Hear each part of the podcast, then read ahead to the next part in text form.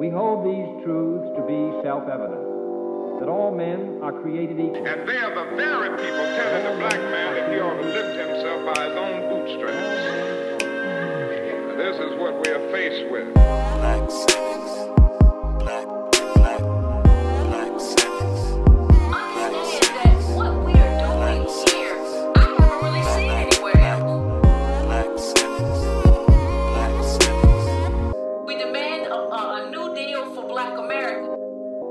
There are specifics in there in terms of what that Black agenda looks this like. This is a reality. Now, when we come to Washington, in this campaign, we're coming to get our check. check, check, check, check.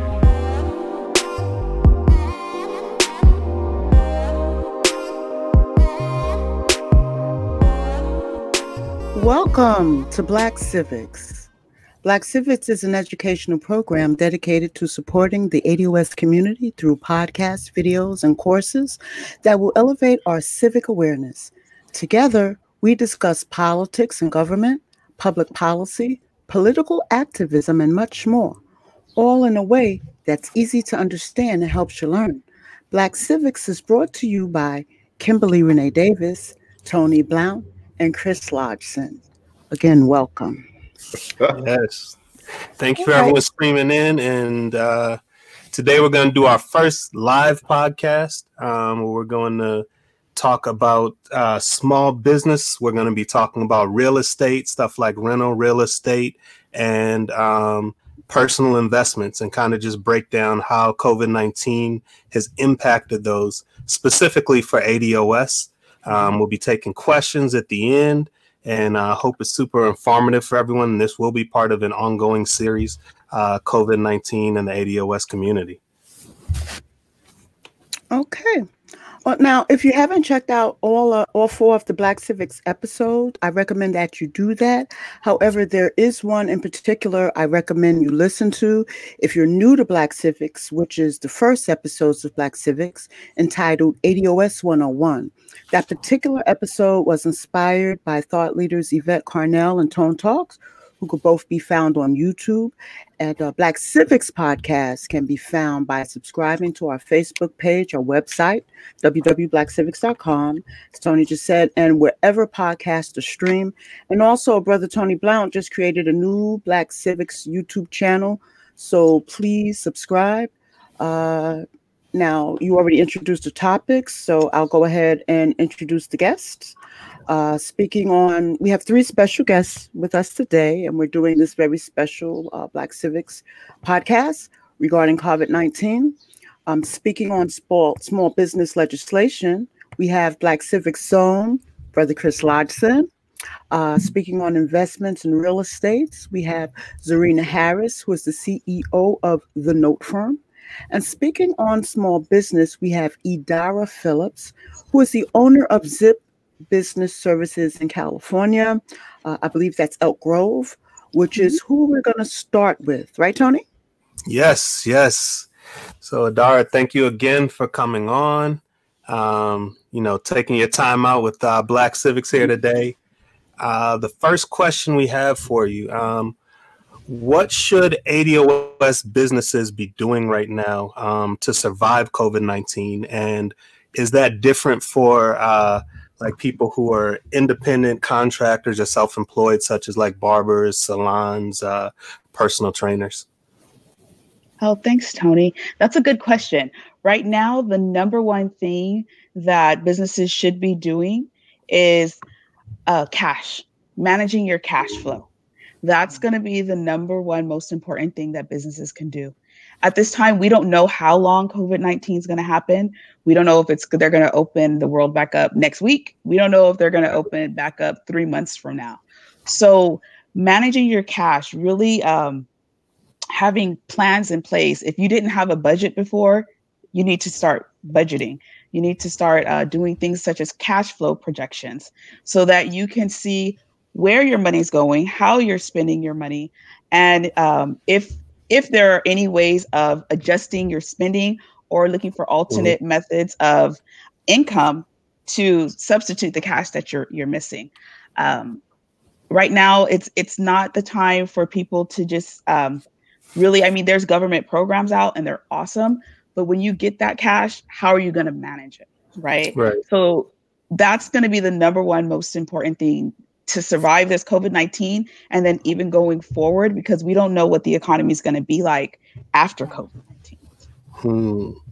So kind of following up with that cash flow uh, conversation, like what are some ways that the businesses can manage their cash flow? Or are there some resources um, you would advise people to check out if they're not sure of kind of where to start or how to rein that in?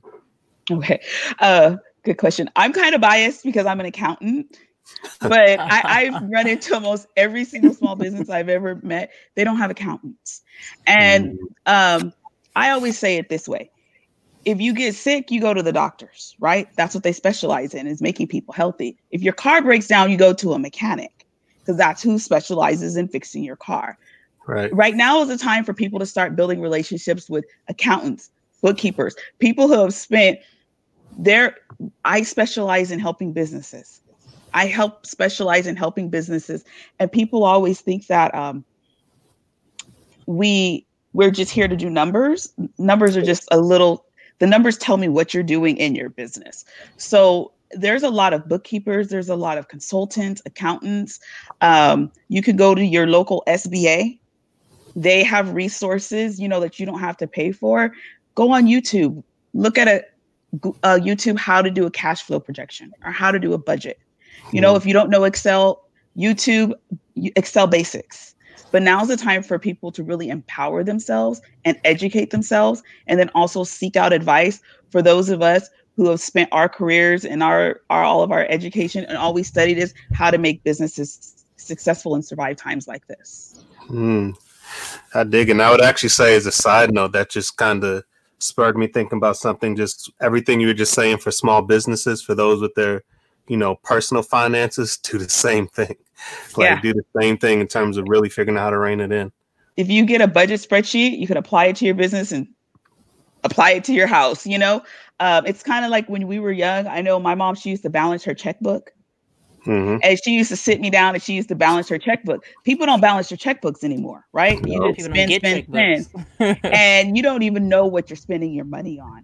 I have people all the time tell me I can't afford that. And I'm looking at their books and I'm like, you can afford that because you spend three times that. You just don't realize it.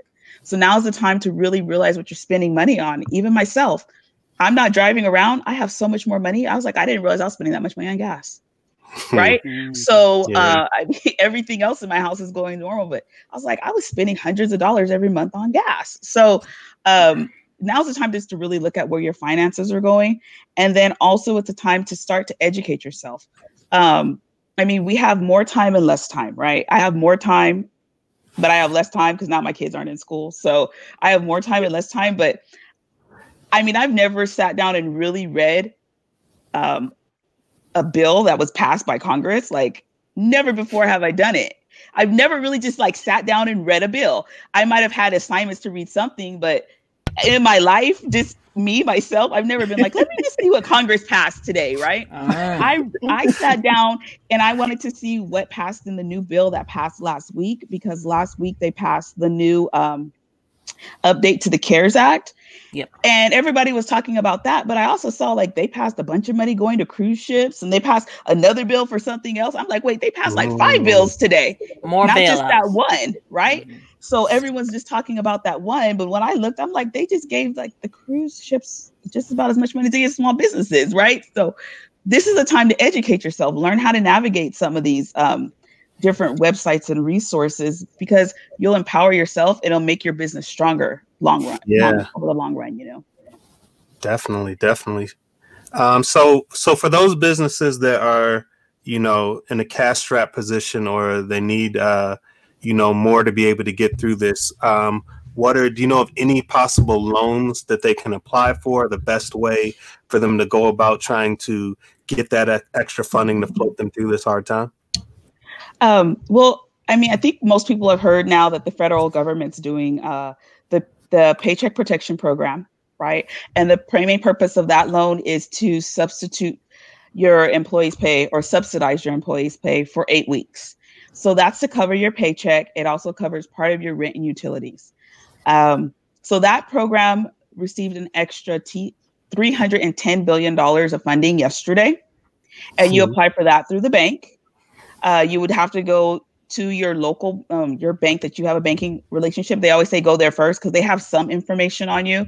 There's also a lot of small community banks. The community banks were allocated sixty billion dollars so that they can reach um, the smaller owned businesses, the minority owned businesses, because they found that, you know, the large corporate corporations were getting most of the money before. And they, they think that like most of the Black business owners would have banked with a smaller bank. I myself in my practice have seen the opposite, but I do see that we all banked at the same bank that didn't have any money, which was Wells Fargo. I don't know why. Um, but I went out to a third party bank, and they also have like fintechs, the financial institutions such as PayPal, Square, Fundera that you can go to. People are having success there. Um, the banks are still um, coming and saying, you need to have a bank account with us. You need to have had a bank account uh, by February fifteenth or January first. So you can't just open a bank account. But if you find some of the online banks, such as Cross River Bank, they're accepting applications from anyone. If you even PayPal, you can go on PayPal and apply. Um, I, I do my bookkeeping with QuickBooks. QuickBooks Capital is accepting applications. Uh, most of these, these third parties, they weren't... Um, S B A lenders when this program first started. So they got into the game like the day before the money ran out. But they're they but during that week when they were trying to pass that other bill, they got their systems up and running. So um, try those third parties if you can't get into the bank. And they also said you can apply at multiple places. Um, they told each big bank that they can only do sixty billion dollars worth of loans. So try some of the small ones because the big banks have the big, big companies go to big banks, right? Right. So um, if people in there are getting five million dollars uh, loans, ten million dollars loans, the money is going to go faster than if you go to the banks where they're, they are, they are, you know, doing five thousand dollars loans or ten thousand dollars loans. That's one program. They had the EIDL loans that also received um, extra money through the S B A, but they aren't taking any applications right now. They're still trying to fund the people who applied before. Um, so I'm still getting reports of people that I helped apply within the first two or three days that it was open and they're barely receiving funds. Still, some people still haven't received funds. Uh, once the EIDL opens up, I feel that that's a better option for most of the small Black businesses. And when I say small, small is considered five hundred um, employees or less. The Paycheck yeah. Protection Program is awesome, especially because it's forgivable. And if it's not forgivable, it's one percent. But the way they're calculating the numbers, um, most businesses, unless you have all your employees on payroll and unless the owner's on payroll, they're not going to receive a lot of money because they're pulling your net income, your line thirty-one from your Schedule C. And that's your income after all your expenses and after all your tax write-offs, your business tax write-offs. And everybody tries to get that number low so that they don't have to pay taxes, right? A lot of taxes. Well, right. If that number is low, you take that number divided by twelve and times it by two point five, that's what you're going to get.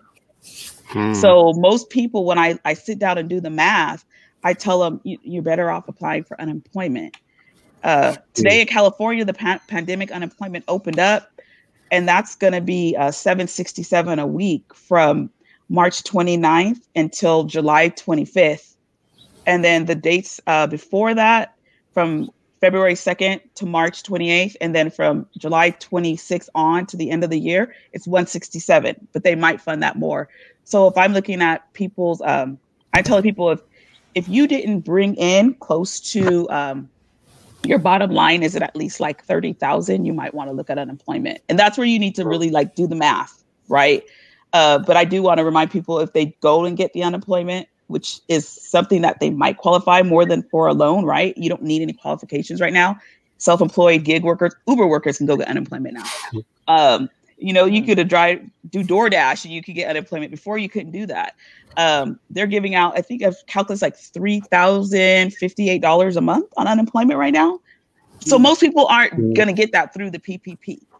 So for the employees, and even for the business owners, if you, unless you were a corporation, that's probably a better option than what they're going to give you.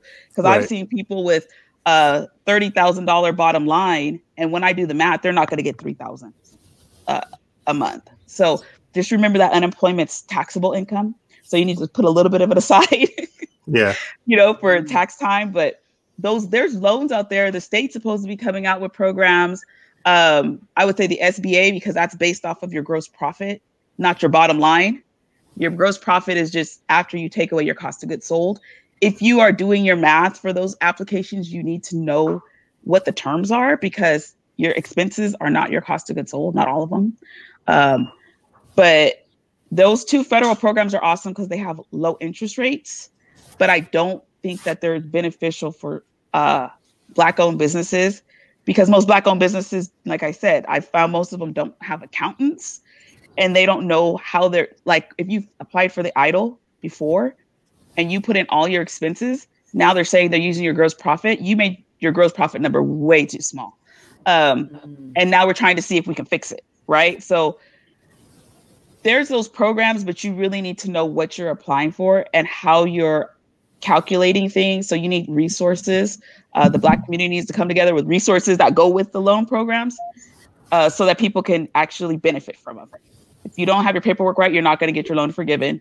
If you don't do your calculations right, you're not going to qualify for a loan that's uh, any that's going to really help you. All you're going to do is have them run your credit, bring your credit score down, and maybe put yourself in debt. So, mm.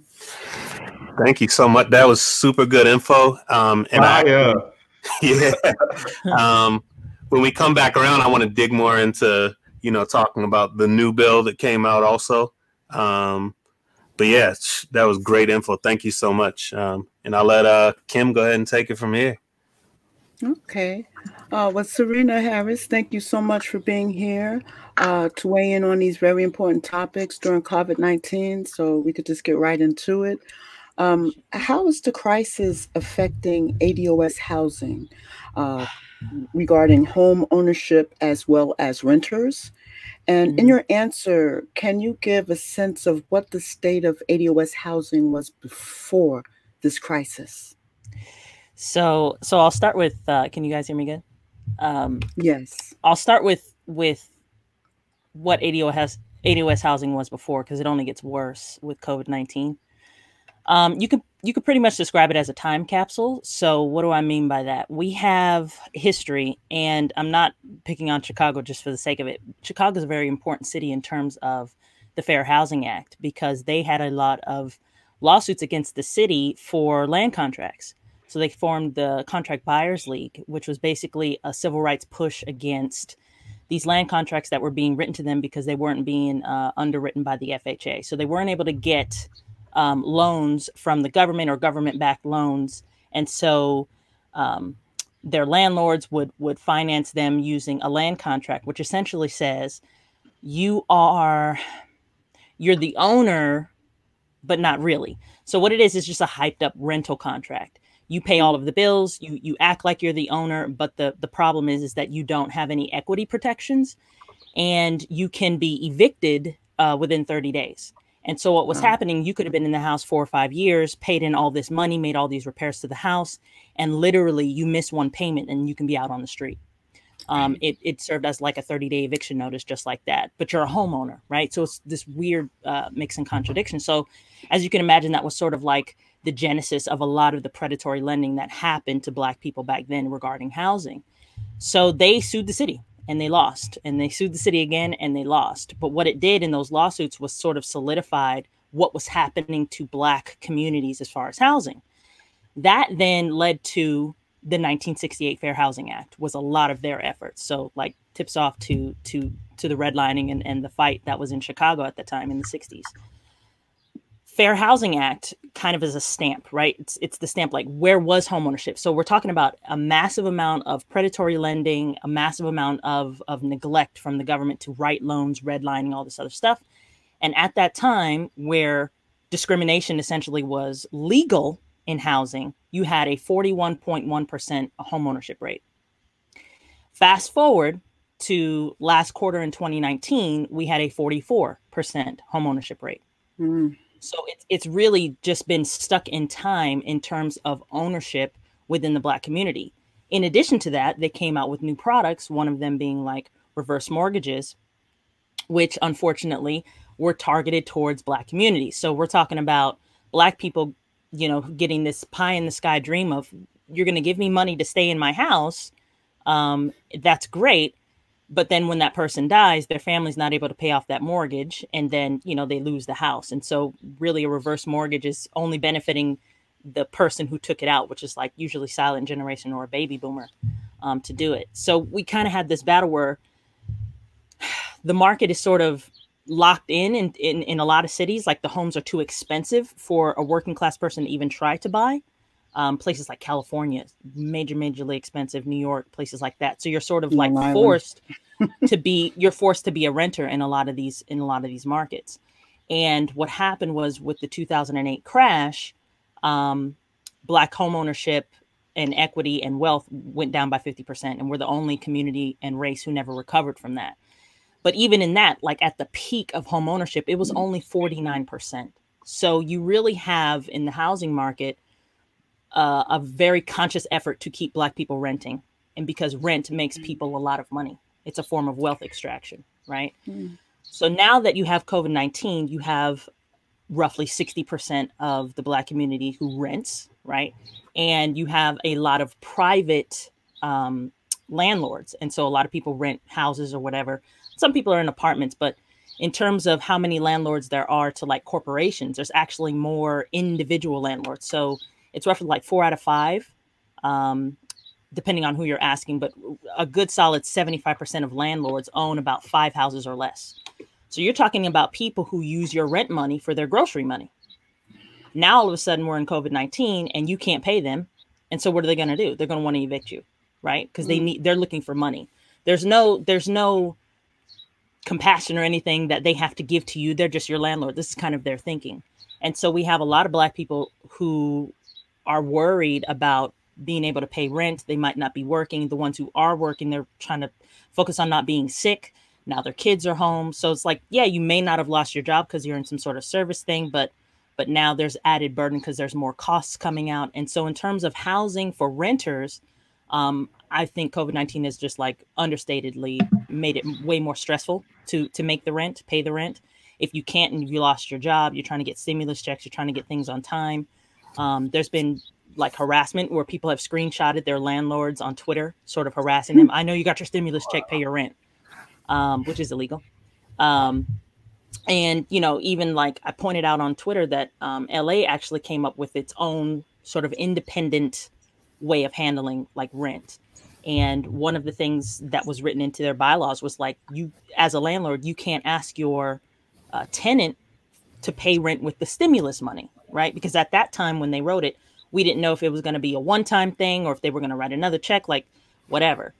Um, but there were some landlords sort of shaking their tenants down. And so you have these, you have sort of almost this vulture mentality when it comes to landlords and tenants at this time. Some landlords are cool because they have enough money and they can wait for you to miss a few payments and kind of catch up. But for the most part, most landlords don't have very, very many rentals, and they're going to kind of like attack you a little bit in terms of trying to get that rent from you. Um, home ownership right now, a little bit better. You know, home ownership is in terms of like being a renter or a homeowner is always better. There's a lot more leeway if you're a homeowner. Um, so I did read uh, the the the CARES Act as it related to housing because that's all I care about. Um, and and it said that they were doing very unique things. So so one of the things was right before they started talking about housing, they were talking about credit, right? And so if your credit was good going into uh, the crisis, and then all of a sudden you can't make your payments, you can work it out with whoever you owe that money to, to where they won't report that your credit is bad. They have to kind of keep it how it was before you entered into the crisis. Right. So that's good. So if you're missing payments, it's not going to affect, or it shouldn't affect your credit, but you have to individually talk to whoever that creditor is to say, hey, I'm being affected, and they won't report it, or they shouldn't. That's the law. So that's what they're talking about with credit. And then when it came to housing, they were giving one hundred eighty day forbearance agreements to federally backed loans. So if you were with Fannie Mae, if you have an F H A loan, a V A loan, um, something like that, then you were going to be granted one hundred eighty days of forbearance despite your delinquency. So you don't even have to be delinquent in order to ask for it, right? Mm. So it's regardless, it's written in the law, regardless of delinquency. So you don't have to be thirty days behind or sixty days behind or whatever. If you know you're going to be enduring some sort of financial hardship at this time, you can ask your bank, if they're if they're federally backed, to give you a break. Here's the trick, though. It's a forbearance and not a deferment. And so a lot of people don't know the difference. What's the difference between a deferment and a forbearance? Deferment, we kind of recognize because a lot of people go to school and they get student loans. So a student loan says you don't have to pay until after you're done with school, right? That's a deferment. They're not adding on anything. They're not adding on any fees. There's no interest. It's just kind of stuck. And then you start paying after. A forbearance means you don't have to pay, but we're still racking up the debt. Okay.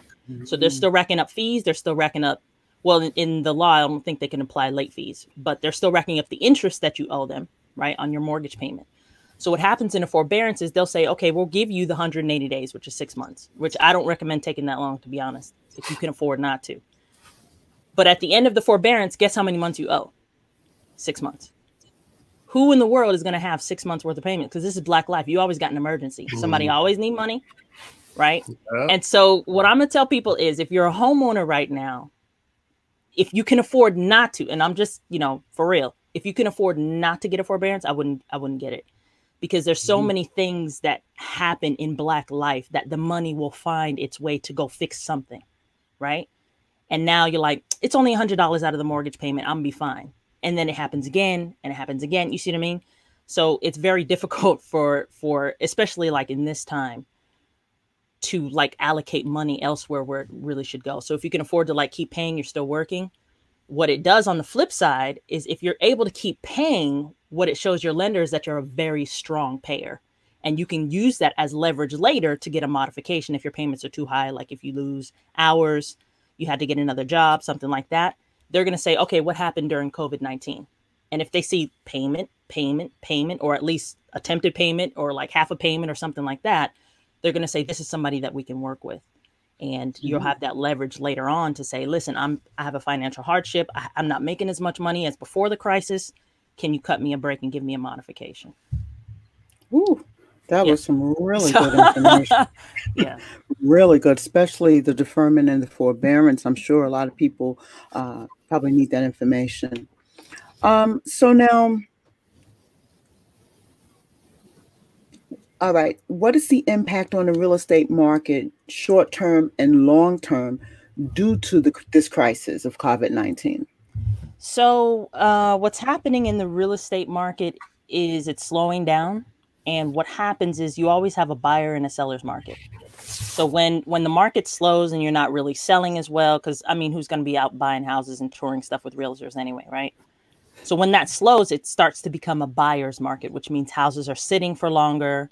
And when houses sit for longer, to incentivize people to buy them, what do they do? They drop the price, right?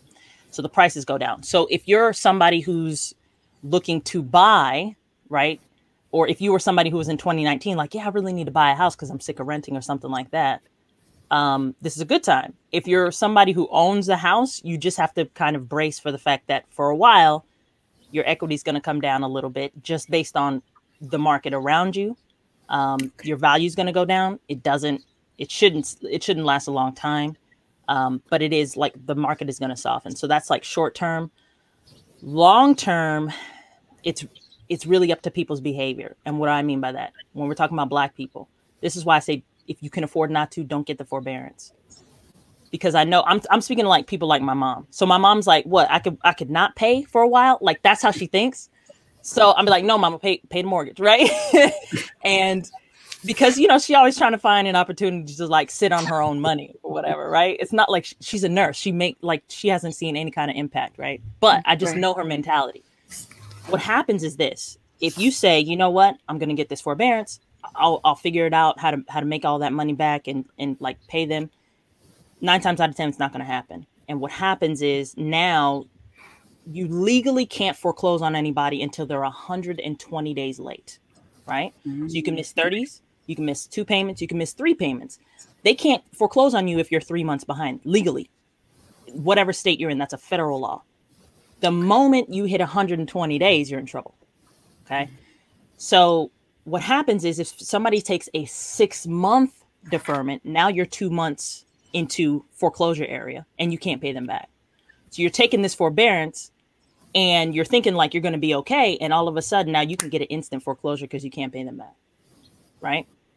So what happens is a lot of people are going to do that, not be able to pay. And uh, in the CARES Act, it says you can take out another one hundred eighty day forbearance, which I wouldn't recommend doing, but sometimes you got to do what you got to do. And what happens is the moment you can't pay, they're going to start foreclosure because they've been sitting on your asset with no payments, no money coming in, no revenue stream for them, right? Whoever your lender is. And so what you're going to see is a lot of defaults. You're going to see a lot of people losing their houses. You're going to see a lot of people looking for modifications, a lot of people with hardships, a lot of properties coming back on the market, a lot of R E O. That's long-term what's going to happen with this particular crisis. And it's going to be another wealth transfer out of Black community and into the hands of the people we know who can who can afford to buy. Also long-term, and I hate to say this, but like you got to watch your boomer and your silent generation parents, because if they start seeing financial strain, don't be surprised if they get a reverse mortgage to kind of float them through this, right? So be very, very careful with them. Like, hey, if you're struggling, like if you can help them, what, I don't care. Make sure that you're talking with them, because reverse mortgages are going to, in my opinion, they're going to go up in our community because we need the money, right? Mm-hmm. And so people are going to start getting reverse mortgages to kind of get them through the crisis. They need a little bit of money. And then boom, all of a sudden you come two, three years later down the road and you find out, oh snap, mom put a reverse mortgage on the house. We're never going to pay this off. Like you just lost your inheritance due to COVID. Mm. So yeah. My goodness. Yeah. Ooh. Okay. Um, well, um, what are, are there for those who have the privilege of, um, being able to actually invest at this particular time? Um, what about other investments during this particular COVID nineteen? And also, is it even a good idea, even if you have the money to invest? Um, it depends on what you're doing. So, so this is where I got to put my investor hat on. So this is, this is if you can do it. So I'm not trying to like be no, you know, boot, bootstrapper, like do for self or whatever, but I'm just saying, like, if you can, the unfortunate thing about us is A, we buy an emotion and we don't take care of opportunities when they're presenting themselves. If there's a market crash, that's the time to buy, because that's when properties are cheap enough for you to afford them. So usually when a market crashes, we get scared, like, nah, I ain't buying no house, like, uh-uh, you know, and we sort of run from it because it's it's in the middle of crashing, like homes are losing value. But unfortunately, with the real estate market, how it is, this is probably going to be, unless there's another housing crash, this is this might be for some people the last opportunity for you to even buy a house. Seriously. Mm-hmm. So come November, December, when when houses are just like starting to bottom out, I think we can expect sort of like a ten percent decrease, right, in in real estate. So if the house is one hundred thousand dollars, it might be going for ninety thousand dollars just to try to try to move it off the market. Um. That's the time to buy. That's really the time to buy. And so it's funny because like when everything is in panic mode, that's when you have to kind of be smart. And it's very scary to try to make a big purchase like that in the middle of like a pandemic and all this mayhem. But for those who can afford to do so, this is actually a good time just to like wait, hold your money now. Don't buy anything right now and wait for the market to kind of soften as more and more houses come up for sale. Um, and then you'll be able to to take advantage. And especially if you wanted to get into like being a landlord or something like that, having rental property and income properties, um, you could you could do it. But I would I would hold off for maybe another at least four or five months to let mm-hmm. the market still kind of bottom out and then kind of see where it is in the last quarter. Um, because the last quarter, in terms of how banks think, they're trying to shove everything off their books. And so that's when stuff is going to get really cheap. You're going to see a lot of R E O and stuff like that. So. That would be my that would be my recommendation if you can do it. If you're if you're renting and stuff like that and you can't afford to do it, just hold tight, you know, like not saying anything. I'm just saying if you can do it, and if you're if you're into trying to even just buy a house, forget like an investment. Just buying a house is an investment in your family, right? So you right. have to kind of think of it like like that.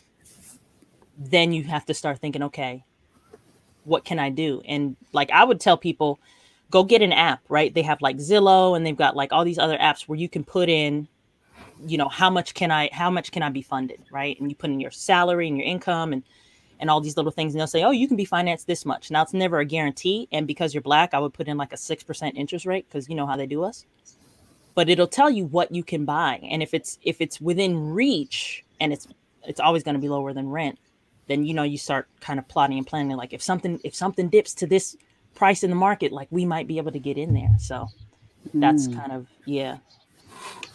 Okay. Um, lastly, um, for those of us um, in this particular crisis who um, actually are landlords, mm-hmm. what should they do? Hush. No, let me stop. Let me stop. let me stop. Let me stop. So, are we talking about white landlords or black landlords? A D O S. So, if you're a black landlord, y'all need to have a heart because you already know.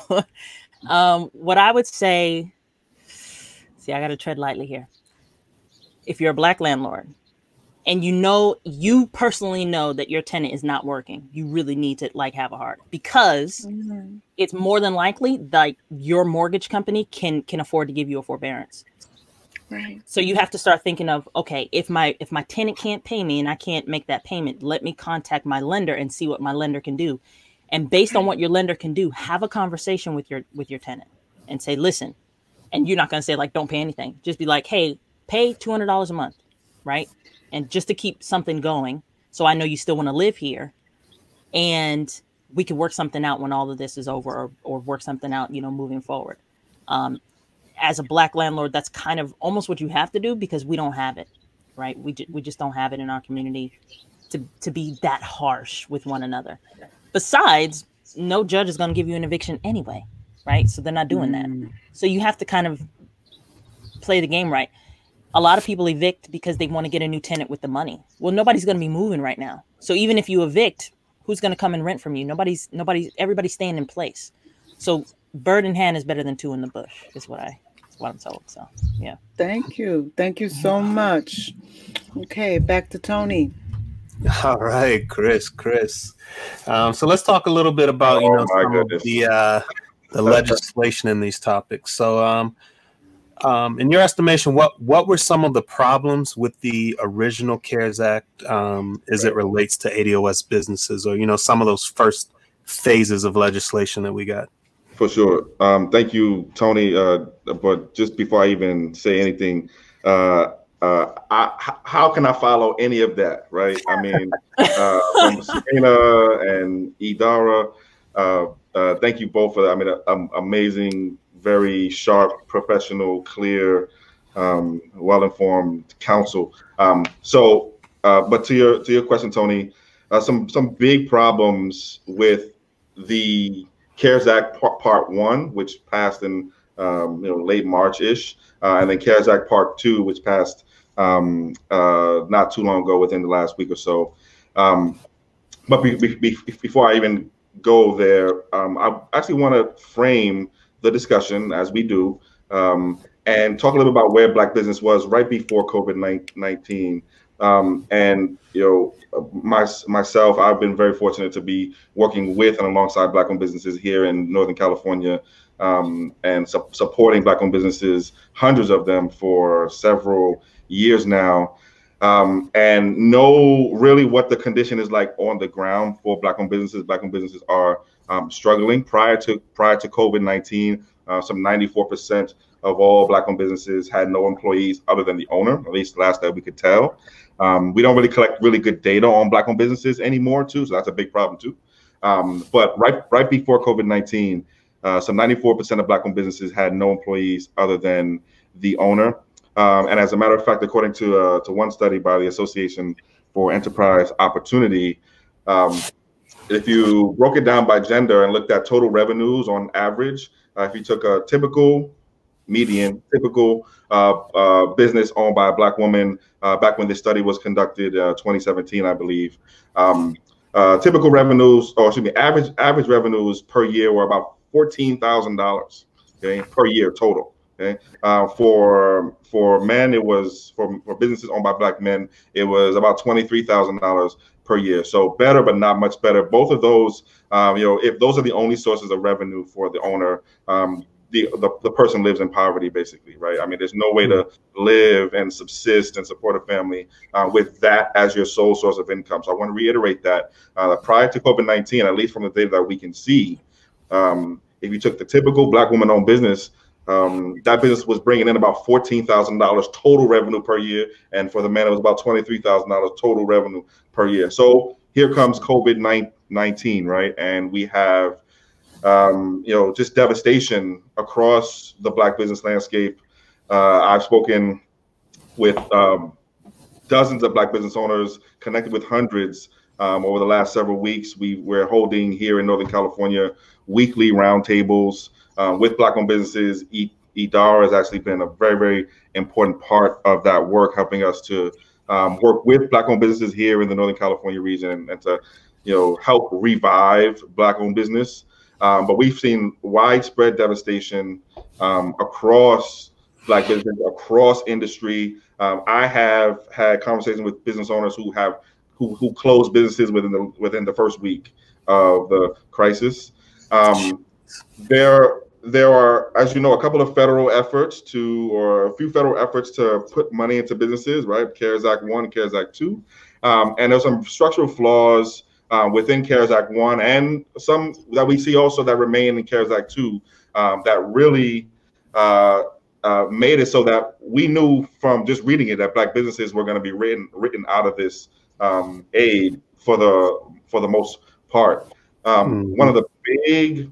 Big structural flaws, I think, um, was um, the way that the the uh, government decided. Well, first of all, let's let's just let's just talk straight here. The fact that the money for the P P P goes through the banks is a problem. Okay, uh, it was a big problem um, because the banks were requiring an existing relationship prior to you you know getting the getting the money. Um, mm-hmm. And by existing relationship, uh, we're talking about existing line of credit and in many cases, an existing business checking account. Um, different banks had different rules and different criteria, okay, um, and enabled by the legislation. So the way the, re- the legislation was written, different banks could have different rules and different criteria. Um, and Idara can, can attest to this too. You know, um, you know, she spent most of her time and, and a lot of her time on the phone with banks uh, and, and talking to creditors. Um, and and talking um, uh, and trying to get, you know, what is the application requirement? When is the when is the application going to be up online? These were different for different banks. Okay, um, so not only did you have one to go through the banks, right? Um, which in our case, as Black folks, as A D O S folks who descend from the institution of slavery here, right? We have had a long history of very bad relationships with banks in our community. So mm-hmm. any, any any type of business funding legislation that writes in, you have to have a good relationship with a with a bank, is automatically going to write out a lot of Black-owned businesses. That's a structural flaw, right, right, right there. Um, not to mention all the other problems with, you know, banks having different re- requirements for different um, banks, right? So a big a big problem there. Um, also a big problem in the legislation. Um, It relates very much to the fact that Black-owned businesses have fewer employees on average. So the way that these loans work is, in, in many cases, they're based on um, um, how many employees you have. The more employees you have, typically, um, the more money you can get. Right? The the the, the payroll formula or the lending formula for the for the P P P is you take your last year's average payroll, right? You divide it by twelve, I think, and then you multiply it by two point five, right? So the formula itself means and says that the more employees you have, the more money you can you can get. The higher your payroll, the more money you get. That's written into the, the formula. That's written into the law. That's a structural flaw because it structurally advantages businesses with more in, in, in employees. That's just how the law is written. Quiet is kept. Um, these are also loan programs. Um, you know, business owners that I've talked to, um, while they are grateful that in many cases these loans can be forgiven, they're very hesitant to, to take on any new debt right now, right? So they would prefer grants. To be to be to be honest with you, um, you know, the loans do not um, they they make us less safe right now, especially when we don't know what this economy is going to be like, uh, you know, next week, two weeks from now, two months from now, later on this year. Um, those are those are a couple of the big structural flaws within the Legis- legislation as it originally uh, was passed. CARES Act one, CARES Act two did make some changes to um, to uh, you know, how money was moved, but nothing big and nothing big enough to um, include Black-owned businesses, at least from what I can tell, in any significant way. Um, there was a sixty billion dollars carve-out in the second version of the, of the, of the CARES Act for um, community banks. Um, but one, the problem is it still goes through the banks, right? So you, you still have that problem, right? Um, and two, um, uh, the way they structured that sixty billion dollars carve-out, thirty billion dollars of it is for banks with, you know, with assets be- between ten and fifty billion dollars, and then another thirty billion dollars is with is for banks with less than ten billion dollars in assets. Um, those are, you know, uh, uh, uh, you know, that is um, that's not the kind of funding weighting um, that that we want to see uh, if we're if we're trying to get Black businesses um, more funding, right? We we would technically want to overweight it to the banks with the with the lower assets, because those are typically going to be um, banks that we do more business with, if we're doing business with banks at all, right? And again, we go back to that original problem. We are not, um, we don't have good relationships with with banks at at, at all. Um, in some cases, no relationships with with banks. Um, you know, there were some some um, some attempts by the Treasury to, and, and some attempts by Congress in the second CARES Act to, you know, claw back some of the funds that went to these huge businesses and the Lakers and Ruth's Chris and, you know, Shake Shack and all and all that all that good stuff.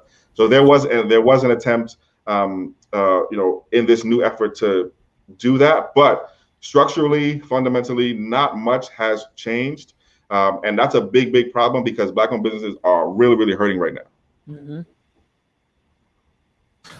Thanks so much for that, Chris. So um, just a follow-up to that, uh, what are um, some possible solutions for current legislation, ways that we can utilize what's there for A D O S to get something, or pushes that we could make for upcoming legislation? Yeah, um, so that's A good, a good question, Tony. So from the advocacy perspective, right, um, one, uh, there are a couple ways to approach it. First way to approach it is you could fix and seek to um, amend in the next round of legislation and next round of bailouts, which are coming from what we understand.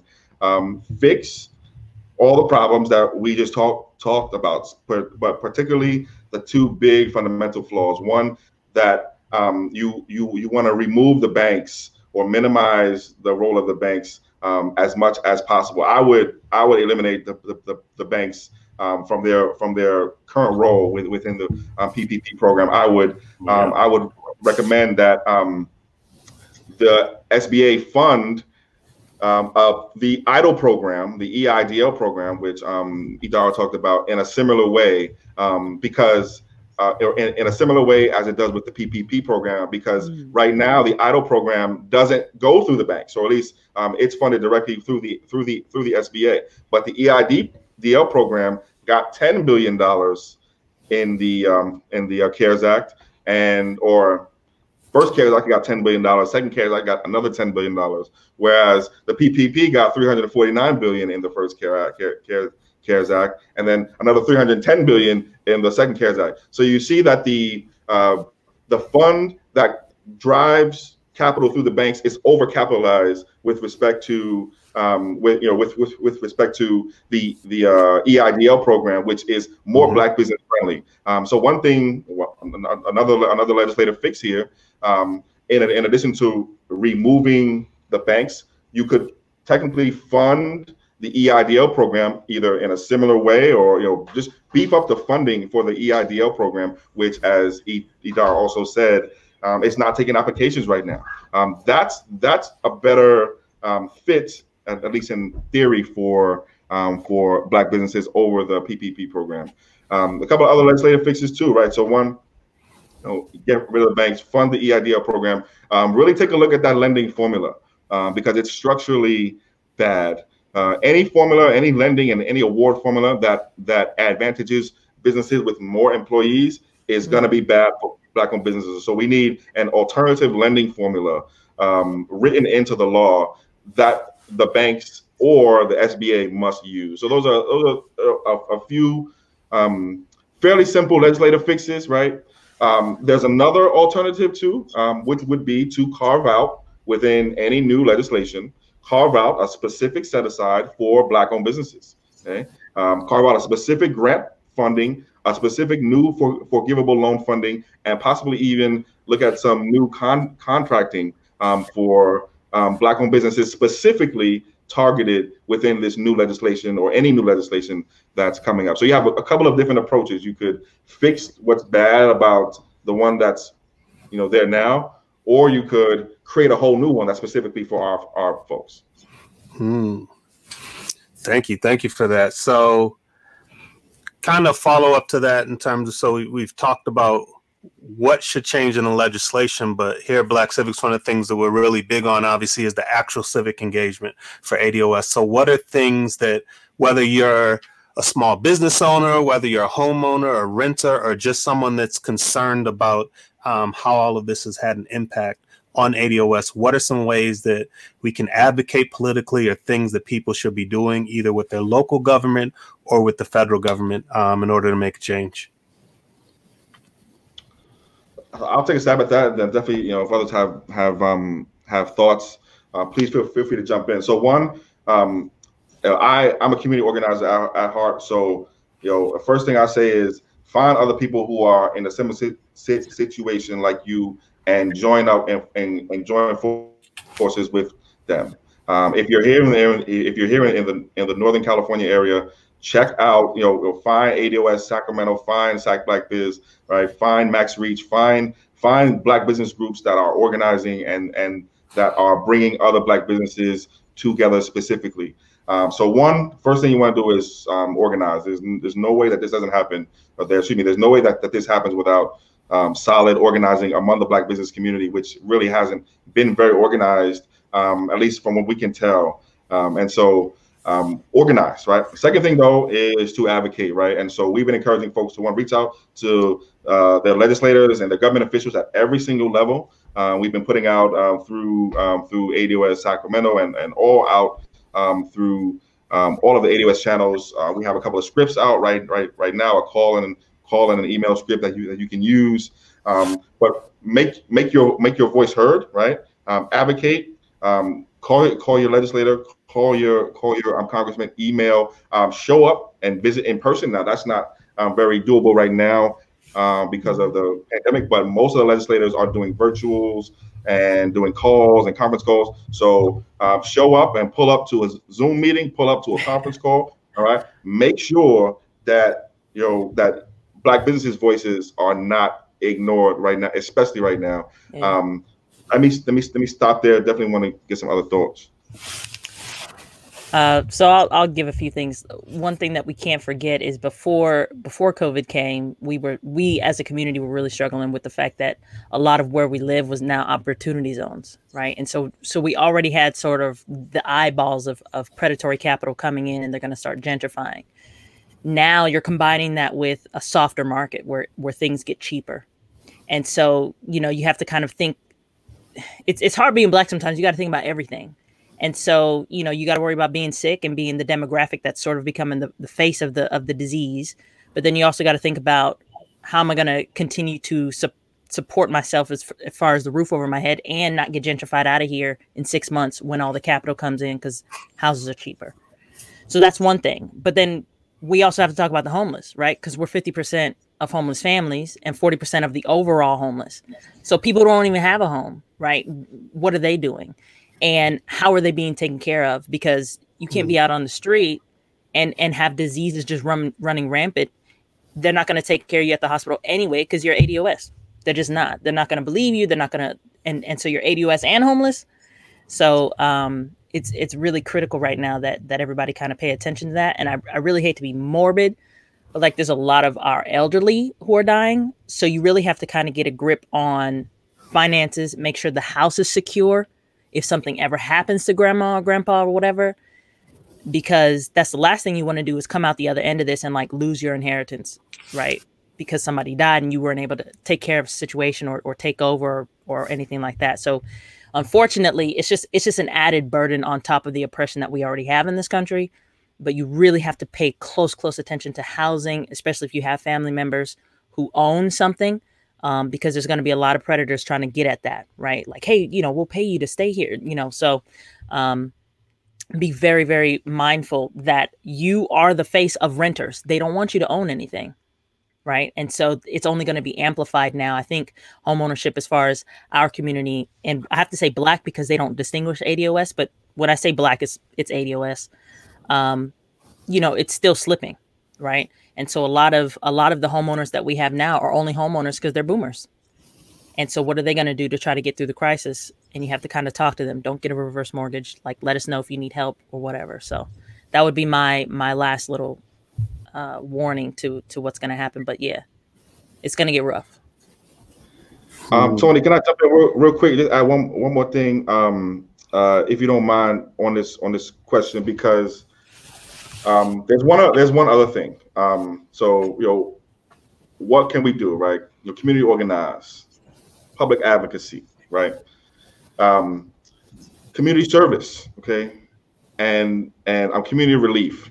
Um, sometimes, and this may just be the way you know I was brought up in organizing, but sometimes you don't see you helping out the unhoused and the homeless in your area, or you you know providing some sort of community service for the elderly in your area, folks who can't you know get get um get uh, groceries. Sometimes you don't see that as political. Um, mm. There's, there's nothing more political about that, right? Like, like, they, like that's some of the most political stuff you could do, right? Is right. Actually serve your community right now, um, uh, especially since we have government agencies that are not doing their job at all. Um, mm-hmm. Some of you know work with work with us with um, A D O S Sacramento. We we uh, are regularly um, supporting um, at least one homeless camp here mm. in the Sacramento area, and we've been. Since the crisis has unfolded, we've been out to the to the camp. We've been giving out sandwiches. Good. We've been giving out flyers, information. Um, we've been having conversations with people. Um, you know, some some folks who are who, who are unhoused did not even know there was a virus going on, right? You know, because you take for granted the fact that you get information, right? As somebody who is you know a part of the you know the housed world, you know, mm-hmm. um, so um, uh, get involved in your community's relief efforts. Safely, but get involved in your community's relief efforts as best you can right now too is another thing that we can do. Um, that's that's some of the most political work you can do. If you think back to the Panthers, if you think back to our, our own history and our heritage here mm-hmm. as political activists, yeah. we that's what that's what we do. We serve on the ground, right? Mm-hmm. And there's nothing right there. So, so that's one other thing that I want to add to. Please get involved with the community service. Yeah. Hmm. We we absolutely can't forget about our homeless because we're the only people who are going to care about them, honestly. So true. I think Idara. I think. I think. I think. I think you're muted, Idara. Sorry about that. So, if I can say anything too, you give in the way that you can. Yep. Right. So, if you can't go out, you give the way you can. You know, everybody can help somehow. I, I keep seeing people say, "I'm an essential worker," and um, everybody has something that they're doing that's essential. Everybody, I mean, everybody has a skill that's somehow essential in this in this world today. It might not be what you think it is, okay? Because I'm technically an essential worker because I also work in a hospital. But I looked at the hospital and I looked, then I looked at my community. So I work mm. in a hospital, but I also have a degree in a, an accounting and a, an accounting background. And I said, really, right now, where is it mo- more essential that I put my time and my effort? I could be at work making money right now, but instead I'm doing consults to people for free. And so everybody can help. You might be able to do something that you didn't even think about. My kid took sewing lessons like seven years ago. She's over here sewing masks, you know, like everybody. And she was like, Mom, I have a sewing machine in the garage. And I was like, take, take the sewing machine out, you know, because I, I had friends in the hospital who needed masks. So I was like, I can get you guys some, I can tell my kid to sew some masks for you. She can figure it out. Everybody has something that they, and my other ones, they can't do it. They were sewing them by hand, you know, the little ones. Wow. So they were sitting in there stitching up masks, and we put some in envelopes and mailed them out to people that we knew needed masks because they had things they needed to do, you know. Um, right now, everybody can give back because the way I see it is this, like, this is a global thing. Mm-hmm. And if you look out for people, it, it comes back to you, right? Yeah. It's always like, you treat how people, how you want to be treated. And especially for those um, in this community, I mean, I was raised that like you look out for each other, you know, in any way that you can. Chris, I can't go out there and, and you know, pass out sandwiches, but hey, I could drop off some bread, you know? And so it just go. depends on what you what you can do, right? Everybody can do something. Or I could tell you when there's toilet paper at Costco. Everybody can do something. Right. They got it, girl. They got it. Go we need that. Right. And um, and then also what you were saying about the legislation, advocate, because they keep changing the laws and rules on these these loans and programs every yeah. single day. I had to look. So before I even do a call, I have to look and say, like, how did the world change now versus this morning? Yeah. And it's crazy yeah. because they are making out. Let me just give you guys one example. They said if you, as long as you were in business for the P P P, you can qualify as long as you're in business by February fifteenth. But yet the applications take a twelve month average. Thank you. So if you're going to take that, they're automatically, and a lot of the calculators just automatically divide what number you put in there by twelve. Mm. So why are they why are they coming up with criteria and don't come up with the calculations for that? They barely came up with it today. Right. You know how long does it take the banks to uh, to to redo their systems? By the time they redo it, the money will be gone again. It's gone, yeah. So yeah. This is what happened the first time. This is what's happening the second time. And then they're saying it's if it's your bottom line. No, I'm sorry, but any business class you ever take, they're going to tell you your first year in business, you're probably not going to make a profit. Right. So if you're not making, if you don't have a profit on line thirty-one, guess what? You disqualify for that program. So people really need to speak up when they're being sent out notices saying, sorry, you don't qualify. Or when they go on to these applications and they're actually seeing that, you know what, they're asking for stuff that I don't have. Why do you mm-hmm. ask me for a two thousand nineteen Schedule C when they extended the tax deadline to July fifteenth? Exactly. How are you requiring tricks, something that's not tricks yet required? On tricks. Yeah. Right? Yeah. So who benefits from that? The person who has a tax person. Who doesn't benefit from that? The person who's barely trying to figure out how to buy food, and now I got to pay the tax guy? Like, I can't get that done. Right? Then you're going to try to sit there and do your Schedule C yourself, mess it up, and then they're going to come knocking on your door in a couple of months. It, You need people really need to um, find the community organizations that are speaking up and speak up. Our voice needs to be louder because you hear the little stories. I hear them because I'm actually working with businesses, but almost mm-hmm. everyone I I um, work with, they don't know. They're like, I don't know how to do this. And the other thing is, is that they took away the legislate. They said that we were supposed to do this for free. You know, agents, accountants, whatever, to help people. Right. We can't charge. But then the they're not making the banks uh, accept our applications for agents. So how are you going to, you know, so Ooh. so the people who would be in the community helping to do this, you know, when I first started doing this, there were all kinds of accountants and we were just like, okay, cool. You know, we'll be able to, because a lot of our clients are like, their business is closed. Like if your business closed, I'm not going to tell you pay me bookkeeping this month. I'm, I'm not going to ask for that. So we were like, okay, this is a way for us to get income. Then they said, no, you can't charge to help people. Get it from the banks. So we were like, okay, we'll get it from the banks. And the banks were like, yeah, no, we're not splitting our profit with you. Wow. So people just stopped helping. You understand? Like they made it too hard. So when you're running into these problems, people really need to make their voice heard. When you're there's pro- when there's programs where the you can't find anyone to help you because people you don't have any money to pay them. But even if you had money, the people are like, I, I can't take it. You know, um, and the application doesn't fit your your situation. And the bank is saying that you had to have a relationship, like you had to have a genie ball and you had to have known this was going to happen uh, in order to have it happen, um, be able to put the application in. You need to, we need to join our forces and say, you know, there's fifty thousand people that were able to apply. You guys keep asking for, even the, the polls I see, they're like, what happened when you applied, like with your application? Mm-hmm. What happened when you tried to apply and realized, I don't even know what I'm doing, and you just stopped? It's ter- it's terrible anyway, because the S B A has a history of, of discriminating against A D O S anyways. Yeah. You know, and so it's like you, you're sending it. Is you might as well have sent that thing to the K K K. Okay, go get some money from over there. Okay. And Let's then you see big companies. Like, like I just saw the one today. The Lakers got one. And I, I'm like, really? So if I'm trying to advocate for my client, and then no. the like someone from the Lakers calls in, they're gonna put they're gonna hang up on me and just be like, yep. give me your paperwork. Yeah. So um, they also need to redefine the the idea of a small business, because yes. five hundred people is not small. True. Mm-mm. No, it's absolutely not. You know, they, they really need to redefine. And just remember, the people who are writing these laws, they've never lived. They, they don't even they can't even imagine what it's like to live paycheck to paycheck. You know, no. um, So they're just, they're writing the laws and like, everybody has a few bank accounts and everybody, no, not everybody's friends with a banker and not everybody does that. So you just have to remember who are writing the laws. I mean, in the beginning, I was real optimistic. When things started coming out, I had to stop and stay, take a step back and be like, who's running the country and who's making these laws? Mm-hmm. Okay, we have a problem. We need to like join forces and really, you know, if we could do a call and get everybody on there and do a head count, you know, show our faces of really who's, who's missing out, how many businesses are here, new businesses, um, all of these people that are just missing out on all these programs.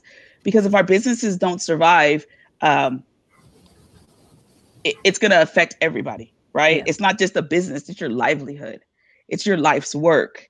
Um, it's going to be, you know, you're not only going to not be able to provide for yourself, uh, but you're not going to be able to provide for your family, your kids, you know, you're helping, you can't help your parents. You can't do anything. How are you going to help the community if you can't help yourself? Right? Yep. So, yeah. Wow. Thank you for that. Right. Thank you for that. Um, so we are going to take some, I think we have at least one question that someone sent in ahead of time, and then we are going to take questions from the viewers. We won't go too long, take maybe five questions or so from the viewers. Um, Kim, did you have the question that was already submitted? Or? Uh, no, I didn't. Okay, I can go ahead and let me put that up. So this was uh, a question submitted from Twitter, and you know anyone can take uh, answering this. Um, with all of the elder A D O S deaths we're hearing of, what do you think the A D O S homeownership rate will be after uh, COVID nineteen, considering that most of them were homeowners and A D O S millennials are not? Oh, you know, this is actually specifically uh, for yeah, Serena. Kim, you want to answer that? Serena can give her input. um, so, so how is this affecting? How is this affecting homeownership, basically? Yeah, uh, considering millennials don't own anything. Mm-hmm. So, what what's unique about millennials is like white millennials don't really have anything in terms of like other white people. Like they have more than us. But in terms of other white people, they don't have much. And so what's interesting is like being a black millennial is as close as you're going to get to being a peer with somebody who don't have anything either. The problem is, is that they have parents and grandparents who are going to pass down everything to them. So they're, so they're going to be broke with you in college. And then when they graduate and grandma dies because she had COVID or whatever, then that goes to their parents. And now a lot of the elderly are thinking about, well, you know, they're thinking about mortality. So they're already starting to put things into play to pass it down. So what's going to happen is if you don't start talking to your family about where's this house going, okay, mm-hmm. and what's the life insurance look like? Do we have any life insurance? Like if you don't start having these hard conversations, and I know in terms of like A D O S life, sometimes it's hard to have financial conversations and it's hard to have a conversation like, this house isn't worth what you're paying on or whatever, like anything that's a hard conversation, especially in regards to like what your inheritance is. Like if your grandparents own even a dilapidated house, a dilapidated house is better than nothing, right? Because it's still yeah. a structure. And so you have, to, you can't really think of it like, well, I don't want that house anyway. Let me tell you something. When you're homeless, that house looks like a palace, right? Yeah. And you're probably one rent payment away from being evicted. So let's be honest, like how how close that line is. So in terms of COVID nineteen and all this other stuff, I think really what it's doing is forcing people to have a conversation, or at least creating the environment where you have to have these conversations with your parents, your elders, or whatever. And also, you know, if you can consolidate houses, you might want to do that. You know, it sucks, and it's just kind of like, but if you're renting and you're renting and you're renting and like we ain't got it between all of us, maybe we can talk and have a conversation about what this really looks like moving forward, because, you know, all that independent stuff is going to go out the window. To be honest, some people are going to be losing houses, moving in with family. So you might as well have the conversation like, do we have room to do that? Yes, no. Is Uncle Betty coming, or, you know, Uncle Tony coming over here with Aunt Betty? Because, you know, we can't afford them, you know, whatever. Like those are the conversations you're going to have to have, especially now. Um, and especially like, unfortunately, as people are dying, right? If somebody dies and they ain't got a will, probate courts are not open, right? And so like these are real conversations that you have to have um, with your family. So that's kind of what I see COVID doing is is the boomers who do have stuff are the most at risk. And if they start dying out or they start getting affected or they start thinking, hmm, maybe I'll get a reverse mortgage, it's, it's going to be a very bad predicament for you. So start having the conversations about what this stuff looks like. Um, and start looking into trusts. Like, a lot of Black people are scared to, like, put stuff in their name. Get a trust, right? Like, I don't have nobody I trust. Well, that's a different problem. All right, I can't solve that. You ain't got one person in your life you trust. I can't solve that. Yeah. But, like, really start thinking about these kinds of things, um, because, you know, this is what white people think about, you know, and they think about that and how they're going to take what you have. Mm-hmm. So, you know, you have to have these conversations. Mm, thank you for that. Thank you. Yeah.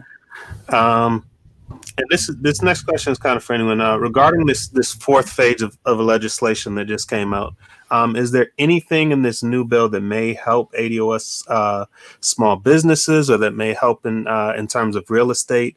And um, how can they ensure that they get those funds, if there is anything in this new bill that is helpful at all? Is that a question for me? Sure, you can take it away. No, well, I got to answer all the questions. So repeat the question. Uh, if it, if there's anything in this new bill, I mean, I'm I'm happy to give it a shot. In this new bill that just came out, I think it came out uh, last week. Um, is there anything in this, either for real estate or for small businesses, either one? Well, I haven't read the new bill. So. I I I have parts of it. Like I said, like it, it updates for, for me for the financial, the, the small businesses and mm-hmm. the the programs, the loans, that it updates every single day. So today they just came out with um. an executive order that actually is now giving them the the calculations for seasonal workers and for new businesses. Well, seasonal workers. So they're saying you can go and look at uh, twelve weeks back if you're a new business. And mm-hmm. they're also, you know, like I said, for small businesses, uh, new businesses, they're looking at that twelve month um, period. So they're doing that. They're actually putting the calculations out, even though they've said it, you know, it's been what? Since the third, and it's now the twenty-eighth. So twenty-five days later, they've come up with the calculation um, in the new bill. And they also, um, like I said, they put a, they allotted sixty billion dollars to the small community banks. That was their way of trying to reach, uh, reach more people. They also took away the stipulation that you can only apply at one, one institution. So mm-hmm. you can apply multiple places, because what's happening is they're running out of money. And if you think about it, you go to a big bank, they have thirty million uh, clients. You go to a small bank, they have five thousand clients. Mm-hmm. You're at the end of the line in both of them, right? With your application, which line would you rather be in the end of? So now you can apply at a bunch of places, and you don't know who, you don't know how many applications they have sitting there. So you can apply multiple places. What people were doing, they would apply, and then they found out, oh, my application was still sitting on someone's desk when the money ran out. Um, and Um, they're just, they're, they're actually, you know, they're, they're list, they're listening, and they're actually uh, starting to implement some of the things that people were complaining about. That's what I could say came out in the new bill, right? They put some more money out there, and then they actually started, you know, people were saying, how can we apply? They don't have the calculations, or the banks are closed. Would it, the banks start taking applications? Where are we supposed to go? Um, that was the main thing I saw that they did. They also put in that, um, the order that said that they businesses that received, they clarified the need for receiving the funds, because it's before they said, like, if you were negatively affected by COVID nineteen, like, who wasn't negatively yeah. affected, right?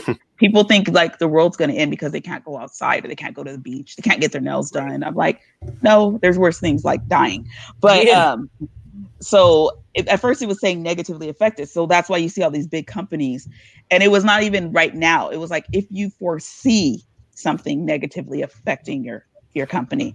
Now they've, they've clarified the language, saying that if your business has not been negatively affected and you took out a P P P, you have until May seventh to return it back. So I'm guessing that after that, they're going to start actually really looking into who received funds, and, and asking you for proof of, why did you apply for this? How's your business doing? So they gave them until May seventh to give the money back, which to me tells, says after May seventh, they're going to start doing something, because people, mm-hmm. like, you know, um, those posts went viral. But I mean, that's one of the things that are coming out. They're not in the law. So every single day they're adding, like, little addendums to it. Mm. And you find them on the U S Treasury website, and then they have a date. And I'm, every single day, you'll find something, something new, new up there. Um, so, I mean, it, it came out with it, and it came out as a result of it, because the new bill, when the money ran out, people start talking about it. And then um, because of that, I mean, it was already in the in the process of being um, going through, you know, being passed. So they couldn't add it into the bill, but they started putting all these addendums in, you know, and, and putting dates in and, and clarifying the language in the original bill. So, um, I mean, that's what yeah. I see coming out. And like you, like Chris said, they're going to have a, a new bill coming out, number four and a number five. And they're even going to have to change the date. They said June thirtieth on the P P P. If you can't get the money out until the middle of May, how are you going to say eight weeks has to be over by June thirtieth? Simple math is going to say that's like six weeks, right? Not eight. Right. So um, the bills are going to have to constantly change. Um, but they're, I mean, I guess they're trying. They're trying. yeah. Tony, I wanted to add something to that too, um, just a little yeah. bit, uh, just to follow up with um, with what both um, uh, Idara and Czarina said here. So, uh, in terms of the um, what you know, what's better about this new bill than the last bill? Uh, uh, again, structurally, not much, right? Because again, the the the, the, the big structural impediments for our people um, are the, the fact that the banks are running this program and that the money goes to the banks for the bigger program, right? Um, and also the lending formula and the award formula is built in a way that advantages businesses with more employees. So those are two fundamentally structural uh, problems. Those haven't those haven't changed yet. Um, there is a, there was the carve out for the for the for the smaller banks, like like we said. Um, some issues around how that was weighted too, right? Um, uh, I do think though that there, I. Uh, I I get the sense that Congress was listening to a lot of the feedback that, that they were getting. I don't, you know, I don't think they got it right in the second uh, try here. Uh, uh, I, I I know they're working on a third try and some more tries, um, but I do think at, at least it, it looked like they were starting to make some marginal some marginal changes around the edges um, for this second um, bill that. You know, um, do that. It's it's walking along the right path. It's just walking very, very slowly. And by the time it gets to where it needs to be, you know, uh, it's going to be too late. Um, to be to be to be um, honest with you, um, I I like the fact that that they put another ten billion dollars in the I D L loan. The um, and by I D L we we mean um, economic injury dis, dis disaster loan. Um, I like the fact that another ten billion dollars went in, in, in there. I think that needs to be like multiplied by like ten, to, to be honest, you know, um, because that is the more small, that is the more black business friendly program, right? That doesn't go through the banks at all. That's, that goes straight through the, through the, um, S, SBA. Um, but you know, you know, if, if I, if I had to give it a grade, you know, I mean, it, it's, it's still not passing, um, with, with respect to what our businesses need. Yeah. Mm-hmm. Man, situation's dire. Um, so before we kind of wrap up here, does anyone else have, you know, any additional comments to make or anything they want the audience uh, here at Black Civics and those live to uh, know? Um, any information on resources or anything else they should be doing right now? Uh, I just want to put in a, a like a little word for. Um, I think I think what this what this whole thing has done is really point a picture on how important local politics is in terms of like the government basically shoving it off to the states and and even and even how insufficient our organizations are. If we get one more town hall where they blame black people for being the face of COVID, I'm going to scream, right? And they don't hear us when we're saying like, no, this doesn't help us. This doesn't help our businesses. And so um, I think now is a time if you're an A D O S and you've been sort of struggling to get your family or your friends on board in terms of like what we're pushing for and what we're talking about. Now is the time to really have that serious conversation. Like, this is what we've been talking about for the past three years. And now it's in your face. Now you understand you don't have any money. Now you understand you need help. Now you understand when the government picks winners and losers, we're always the losers. So that's like, this is the time. And then the second thing I wanted to bring up was, When when they decided to do the stimulus package, there was a lot of chatter like, oh, y'all could write this check for six trillion dollars, but you can't do reparations. And so kind of keep that conversation going, but also understand how much more involved you need to be because they wrote a check for small businesses and the vultures came. If they if they willy-nilly try to write a reparations check, white people going to take fifty percent of it. They're going to figure hmm. it out. So that is the time where you get politically involved and you say, nope, we need very specific redress. It has to look like this. And the only thing we're going to do is just get friends, get family members, get your family chapter, as Princess Six would say, um, get them on board. Because if they're not going to listen to you now when they're really hurting, they ain't going to listen to you for the rest of the year. Mm. Mm, that's facts right there. Fire. Um, uh, I will add, if um, Idara, you don't want to jump in here, I have one just to plug for one. You, Idara, as an amazing business resource. Um, Idara has been volunteering her time, partly because the legislation was written bad and they won't let us pay her, right? Uh, which is another problem, okay? Um, but uh, uh, it's been an amazing resource, uh, as well as a number of other business prof- professionals. But I just, I just want to highlight her uh, as someone who has been providing amazing pro bono service. Um, uh, we've been meeting, uh, doing roundtable discussions with Black business owners here in Northern California three times a week, um, uh, uh, Wednesdays at three p.m., Saturdays at nine a.m., Sundays at one p.m., uh, every single week for for many weeks now, um, talking with dozens of Black-owned businesses um, and offering free advice, free coaching, free counseling. Um, the S A C Black Biz uh, service, which we run here in Northern California, which is a program that I helped start um, several years ago, provides free marketing and free social media marketing specifically for Black-owned businesses. Uh, so that is a resource for you as well. If, if you're a business owner and you want uh, some additional pump in your marketing right now, that is a resource that's there for you. Um, you're also totally invited to join us for the Wednesday roundtables and the and the Saturday and Sunday workshops. If you're a business owner and you need some high quality professional advice from the likes of Idara, we've had um, we are regularly bringing on folks from inside the S B A who are joining us for these roundtables to talk to Black-owned businesses. I want to shout out Corey Williams with the um, um, S B A, who's been joining us um, to provide direct consult and direct coaching to Black-owned businesses in a way that we don't get it, right? We usually are the last person to find out something, and we get it from the least quality source, right? And it's too, and it's too and it's too late.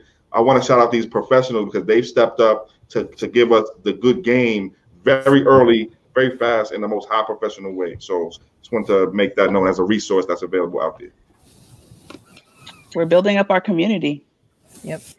That's, yeah. that's that, to me, it's awesome. I mean, helping all these business owners and meeting all these people, you're meet, meeting like-minded people. And I have had so many people say, I've, I've wanted to find other people who were like this, but I didn't know where to find them.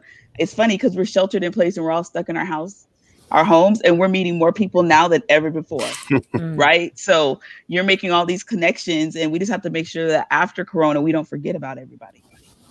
It doesn't mm. stop, you know, it just grows. I keep telling people, I can't wait to actually meet you in person, you know? So I'm like, after this, we're having a barbecue. We can all go outside. But, you know, it's, I think it's awesome that we're, we're making these connections and we're, we're seeing that the support is there. You know, we, the, the, it's there within our community. Um, and so if we just reach out to each other and, And, you know, network, I'm trying to network as many people as possible. I thought networking was like something corny people did. Like, you know, you go to those little talk for two minutes and move to the next person. But this is networking, right? Every single time you stop and talk to somebody, you know, grow your network of people, you know, um, it's it's a wonderful thing. And, and together, I mean, what we haven't said is, why don't we have any Black banks so we won't have to worry about nothing? Right? That's what's weak. I keep thinking, I was like, I was like, we need to we need to really think about what we need to do next time. There we go. That's why we ain't got no Black banks right there. There you go. I mean, I'm like, seriously, I'm like, as many problems as we're having, I can't even find a Black banker to send people to, not to mention a Black, like, we really need to to think and put our minds together because we're so talented. We're just, we're not we're spread out in a lot of places, or we're not thinking about it. But if we put our minds together, we can do great things. Um, But yeah, my thing is like, we need to have it. We need to use this as a stepping stone. So the next time something like this happens, because this isn't going away. Um, it, it's this is not going to go away. And because they shut down the, the world once, I think they'll be like, oh, we can shut it down again, you know, but this the next time something happens, we'll be prepared. Okay. Definitely, definitely. And where can everyone find the three of you on uh, social media? Don't um, find me. Leave me alone. Twitter. Uh, you can find me on Twitter at Czarina Harris. All right. Okay, so my kids are old, so they say I have like the old people Instagram. I still have Facebook. That's all I have. Ain't nothing it's, wrong with that. It's Idara Phillips. Okay. So. And I'm Chris, uh, A D O S Sacramento. You can find me uh, at uh, A D O S Sacramento. Um, Chris Lodgson, Facebook, Twitter, Chris, that's A D O S Politics.